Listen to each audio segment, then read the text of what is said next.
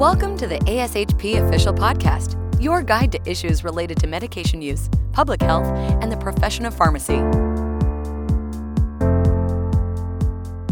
Thank you for joining us for the ASHP Advocating for Impact podcast, where every episode covers a policy issue impacting the practice of pharmacy. We'll do our best to translate the policy and the politics to help you understand these issues affecting your practice and your profession. My name is Nick Gentile, ASHP's Director of the Political Action Committee and Grassroots.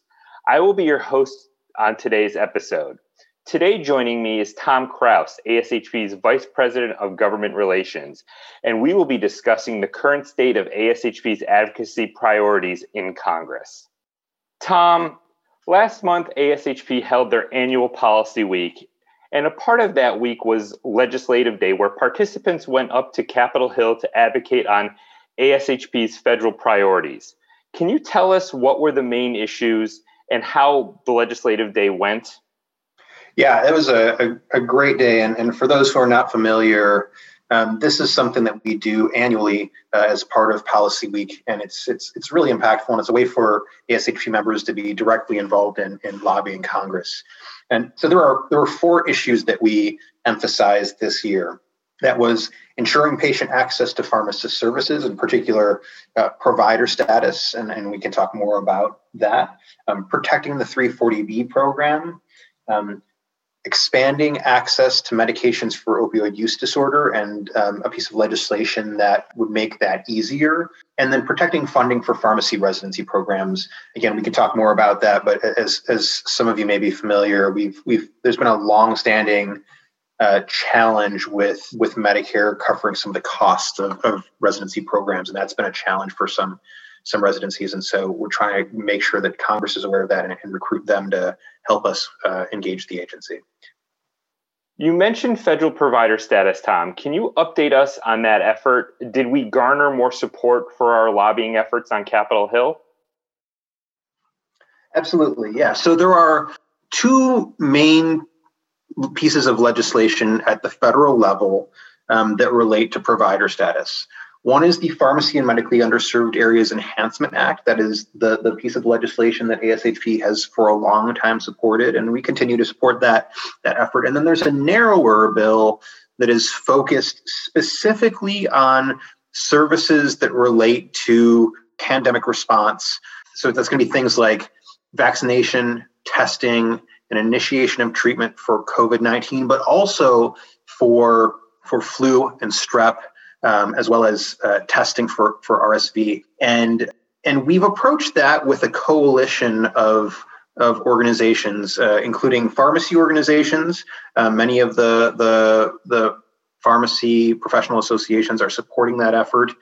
Um, but also lots of other groups. There are um, some medical organizations that support it. There are many patient groups that support it, rural health organizations, uh, and, and those organizations that focus on on improving access to care, uh, either in rural communities or in uh, other medically underserved uh, areas, have been focused on supporting this bill because they see pharmacists as um, as improving access in their communities. So it's been exciting to see that that coalition come together around uh, the bill. As I mentioned, it is narrower than the Pharmacy and Medically Underserved Areas Enhancement Act, which which would have provided Medicare reimbursement for for all, all services that pharmacists are licensed to provide. Um, this bill, the narrower bill, is called the Equity Community Access, Equitable Community Access to Pharmacist Services Act. It's HR 7213. And, uh, that's the bill number in the House of Representatives. And in addition to the services that I mentioned, so that kind of vaccination, testing, and treatment for those those uh, couple infectious diseases that I mentioned. It also provides some flexibility for the Secretary of HHS to recognize pharmacists in the context of a, a public health emergency and say, basically, there is a need for services. The Secretary identifies that pharmacists are well positioned to provide some of those services, and then it gives the Secretary the authority to, to, to have Medicare reimburse pharmacists for those services.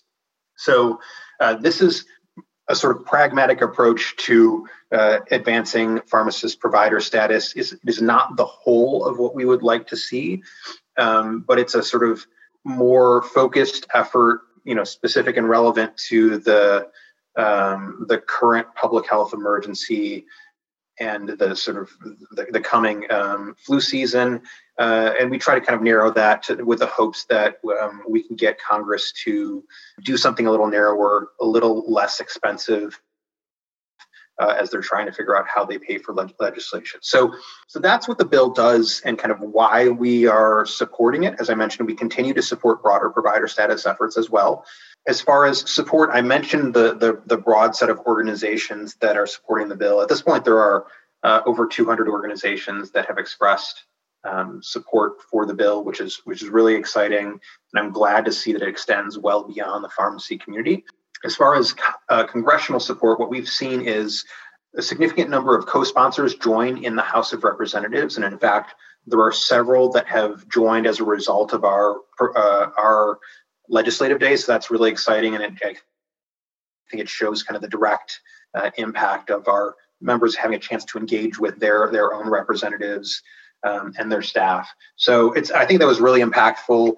Um, excited to see the continued effort uh, on this piece of legislation, and I think it's just as I mentioned, kind of it's great for con- members of Congress and their staff to hear directly from pharmacists about the, the role that they are playing particularly in the context of the, the public health emergency, because really the role and the visibility of pharmacists has been significantly elevated in the eyes of um, in the eyes of policymakers as a result of COVID 19. And so, you know, helping the policymakers understand what we can do, understand the barriers to, to patient care because of the lack of Medicare reimbursement. I think those things kind of all come together, and, and that's the that, that's the reason we're kind of excited about this uh, current piece of legislation. So, are legislators supportive of the Protect 340B Act, and will they ask HHS to take action against manufacturers who don't provide discounted medications to safety net hospitals? Yeah, so uh, as I as as I mentioned, the three protecting the 340B program was one of our main goals, and this this this is an ongoing um, prior, advocacy priority for ASHP. During our meetings with members of Congress, uh, we, we focused on this Protect 340B Act and HRSA, which is a piece, a part of HHS having authority to, to take action against man, uh, manufacturers for restricting access to, uh, to, to drugs for the 340B program or, or refusing to, to provide drugs at, at, at the, the discount that is required by the 340B program there is bipartisan support for the Protect 340B Act. And what that legislation would do is it, it prohibits um, discriminatory policies against 340B providers by PBMs and health plans. And in fact, this is something that ASHP is also pushing at the state level. We've developed model legislation that um, would allow individual states to advance a similar policy where they can where they can say, you know what, in our state, we are not going to let an insurer look around at the providers in our community and say, I see that this is a 340B covered entity. Um, we're going to pro- prohibit the, the payers from reimbursing that 340B covered entity at a lower level. And, and the reason to do that is the 340B program obviously exists precisely because Congress wanted to make sure that there was a mechanism to provide additional resources to those 340B covered entities, whether those are, are, are FQHCs or safety net hospitals.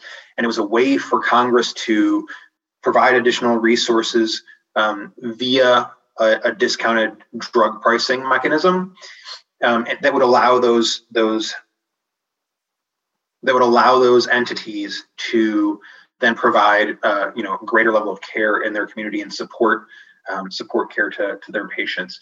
And so I think there's a lot of opportunity around this this approach. We've we've seen these discriminatory tactics by payers, um, and they've been increasing in the past couple years. So I think there's going to be increasing attention on on this issue. I'm excited about opportunities to advance this both at the state and federal level. We have seen, as I mentioned, um, significant interest from Congress in this at the federal level. Um, it is bipartisan.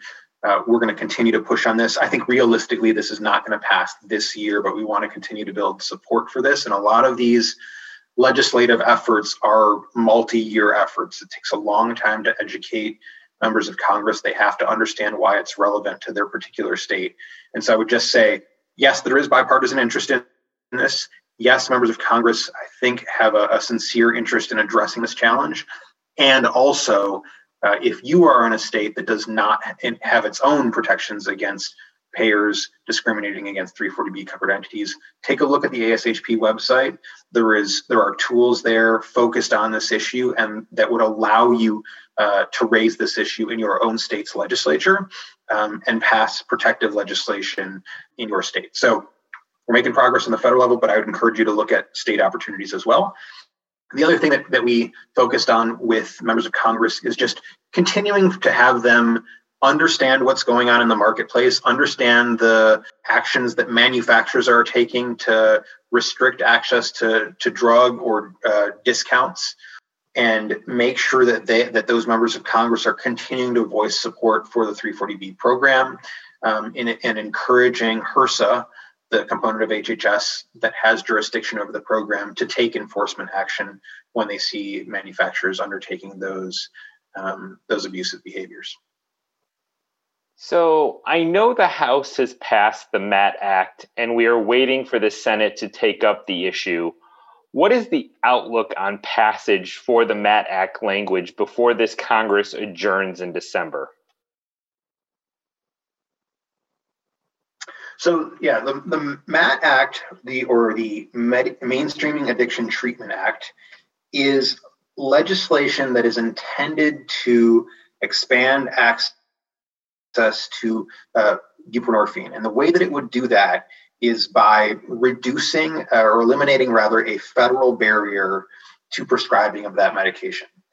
Um, what has happened is, is uh, going back about 20 years, the federal government put a limitation on what providers could prescribe buprenorphine, and in fact, put a limitation on the number of patients that any given provider could see. And the intent there was to prevent uh, potential for abuse and, and to make sure that no individual provider is effectively running a pill mill, right? They didn't want people um, dispensing large volumes or, or ordering large volumes uh, of buprenorphine. What has actually happened, though, in reality, is that has been a, a tremendous barrier to patient access. There are many providers that do not um, do the training that is related to the, the X waiver program. Pharmacists are specifically not included in the program, which means they can't be a provider of these services, even in states where they are licensed to order other controlled substances. So it's it's been frustrating um, on all accounts. Patients are very frustrated with the situation. Physician groups are very frustrated with the situation, pharmacist groups that want to be supportive of patient access, uh, you know, whether they want to be in any way prescribing this or even in a state where they're licensed, um, they see that um, that limitations on access are preventing patients from from successfully managing opioid use disorder. So there was a lot of demand in the provider and patient community to get this solved and remove this sort of antiquated barrier to patient access to medications for, for, for opioid use disorder. This legislation has passed the House of Representatives, which is really exciting. This is something that we have been advocating for for the past couple years. So I'm really thrilled to see that it has passed the House of Representatives. It is going to come down to the wire at the end of this Congress. So what has to happen is there will be an end of year package of healthcare legislation. And there is a good chance that this could get included in that legislation. It is, as many people are aware, very challenging to pass bipartisan legislation through Congress right now. Um, but I think there is a very real possibility that we could get this one across the finish line, and that would be great. Great for patient access, you know, great for for providers um, and, and great for pharmacists that, that want to be uh, supportive of, of patient access. So we're going to continue to push on this. There is a broad coalition, as I mentioned, across patients and provider groups advocating for this, and I think this may be one of the one of the bright spots where we see Congress come together in a bipartisan manner to get something done. I can't guarantee that. You know, we may have to continue this uh, into next year. The challenge is if this does not get passed this year, then it needs to start over through the legislative process. So folks may remember from uh, you know their civics civics high school civics class, the legislation that gets passed through one house has to pass both houses of Congress, and that has to happen in the same congressional period. You know, a, a given Congress lasts for two years, and you have to pass it within that two-year period, or you have to start to go over again in the next Congress. Um, and so that's what we're up against at the end of, of this year. So that's that's the challenge. But I think there's a good, you know, good chance that we get this across the line, given how broad the support is, both from bipartisan members of Congress and from the provider and patient communities. So, Tom, were congressional offices open to sending a letter to CMS clarifying their position regard to residency compliance?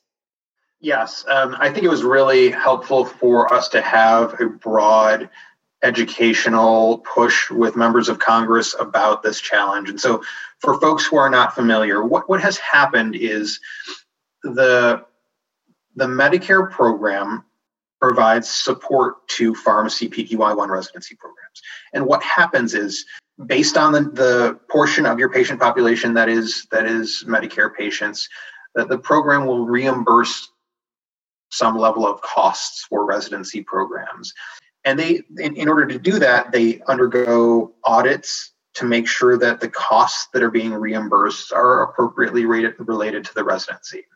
The problem that has emerged is that the auditors, which by the way are not actually part of CMS, they are contracted auditors, um, they have said hey, there are there are requirements for participating in the residency programs. There's a, a requirement that the institution that sponsors the residency maintain of maintain control of the residency experience.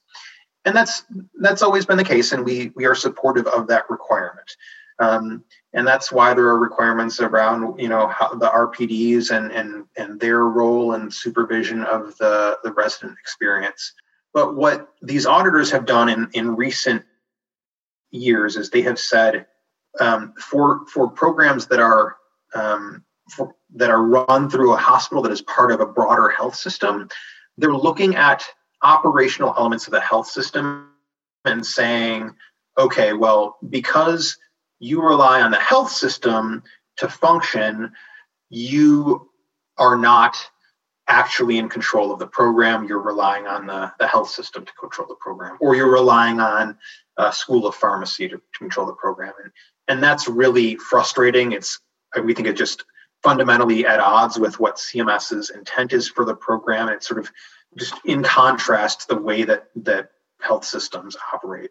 Uh, so it's been very frustrating. And the kinds of silly things that we've seen auditors raise as, as a reason to claw back funding are things like using the health systems HR, uh, uh, you know, HR tools um, to hire uh, hire employees and pay, you know, payroll systems to pay employees, using common training materials across the health system, or allowing residents to participate in in rotations that are offsite of the sponsor hospital, but within the health system, and which are done with the supervision and guidance of the RPD. So, you know, these are things that that are either common to health systems or you know actually enhance the residency experience. Um, but because there is another entity involved, that entity being the, the health system itself, as opposed to the individual hospital, um, these auditors have have tried to claw back funding, and that's, as I said, just fundamentally at odds with the way that's sort of the reality of how how health systems uh, operate. We raised this with members of Congress. We got a lot of uh, supportive responses from members of Congress. We're now working with some of the members that are on committees that have jurisdiction over CMS. They've asked a lot of follow up questions, and we're providing that material. And I'm hopeful that they will help us push CMS to provide some clarifications. And just to be clear, we are not saying that CMS in any way should stop doing audits. They should do audits. It's totally appropriate. They should they should protect taxpayer dollars, but they have to give hospitals some really clear guidance on what is allowable uh, when you are a health hospital operating a residency that is part of a, a broader health system and, and just help us understand what we need to do to comply so that we can take the appropriate steps to protect the uh, the residency programs while protecting um, Medicare and the, and the taxpayer dollars. So I'm hopeful that this push from Congress will will get the agency to to provide the clarity that we need. And so, Tom, for my final question, do you expect these issues will carry over to the new Congress that starts in January? Yeah. So as I mentioned, I think the the the opioids issue I think is one where there's probably the strongest chance to get something done this year uh, in this Congress. And I'm really hopeful that that will happen. I think the other one where there's a, a, a decent chance is the narrow provider status uh, legislation. I think uh, if if that one does not pass uh, this year, we'll probably have to think about how we modify it um, to be kind of relevant in, to, to the next Congress. Um, you know, obviously the Congress in the future may have less of a focus on on COVID nineteen, and so I think we'd have to reconsider how we approach that um, that bill. Um, with regard to 340B, that will absolutely continue to be a, a, top priority for us in the coming years, and I think that's going to be continue to be something that that Congress will will focus energy on. The residency funding issue isn't a bill, so it's not. It, it, you know, unlike uh, as I was mentioning, the, the the legislation where you have to advance it within one Congress. This issue is just having members of Congress reach out to CMS and ask for clarity on these issues. And so it's not restricted by the end of the year and the turnover in a new Congress. So that one will certainly continue, and I think we'll continue to have um, some positive engagement with with members of Congress around that issue. Um, you know, both this year and and in the future. Um, so all in all, um, I'm really uh, excited about the the level of engagement we had from from ASHP members in our legislative day. You know, we met with 110 members of Congress and their staffs. A lot of uh, positive um, responses coming out of that, including the co-sponsorships of the provider status legislation. Um, you know, this renewed push around opioids legislation in the Senate um, and support for these other issues, 340B and our residency programs. So um, it's really been a, a great, uh, great response to the day, and it's really been an exciting um, response to that legislative day, and uh, really exciting to be part of that effort with our members uh, working on advocacy together. Well, that's all the time we have today. I want to thank Tom Kraus for joining us uh, to discuss the current state of our advocacy asks uh, to Congress. Be sure that your voice is heard as a pharmacist and a constituent, you have tremendous influence at the state and federal level. Visit ashp.org to learn more about key issues, grassroots efforts, and ways you can get involved in ASHP's advocacy efforts. Thank you and have a great day. Thanks, Nick, and thank you for your role in organizing our legislative day and making it a success. Thank you for listening to ASHP Official, the voice of pharmacists advancing healthcare. Be sure to visit ashp.org forward slash podcast to discover more great episodes, access show notes, and download the episode transcript. If you loved the episode and want to hear more, be sure to subscribe, rate, or leave a review. Join us next time.